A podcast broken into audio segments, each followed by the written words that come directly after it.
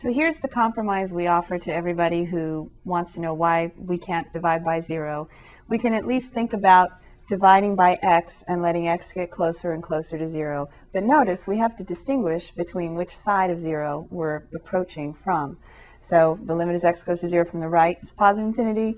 The limit as x goes to 0 from the left of 1 over x is negative infinity. Still means the limit doesn't exist because there is no limit to the y values on this part of the graph.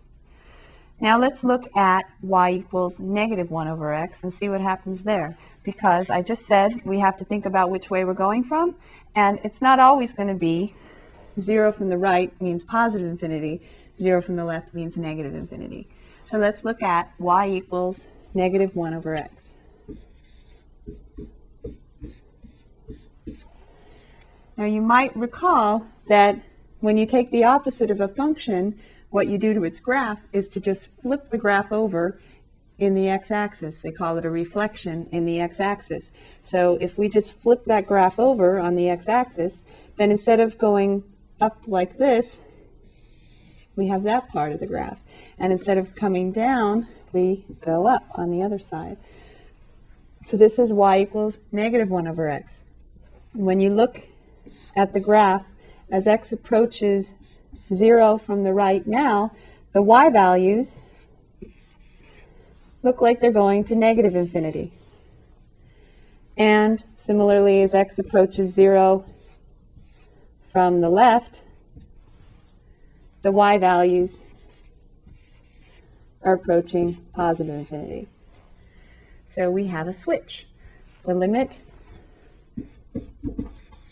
as x goes to 0 from the right of 1 over x does not exist because we get non-zero over 0 if we do direct substitution, and it's negative infinity. The limit as x approaches 0 from the right sorry, from the left, the limit as x approaches 0 from the left of 1 over x is positive infinity. So when we took the opposite of the function, our limits became opposites as well, didn't they? Instead of positive infinity, we have negative infinity. Instead of negative infinity, we have positive infinity. Now, a logical question might be well, if you have a vertical asymptote, VA at x equals 0 in this case, because if x equals 0, that's when you'd be dividing by 0.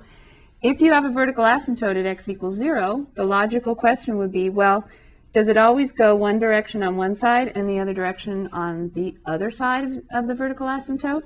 Down and then up, or up and then down? And I think by now you've been in school long enough to know that it's never quite that easy to just uh, generalize and memorize, is it? So let's look at an example where it doesn't always alternate. Can you think of one? How about where the 1 over x, where x is always positive? So how about 1 over x squared this time?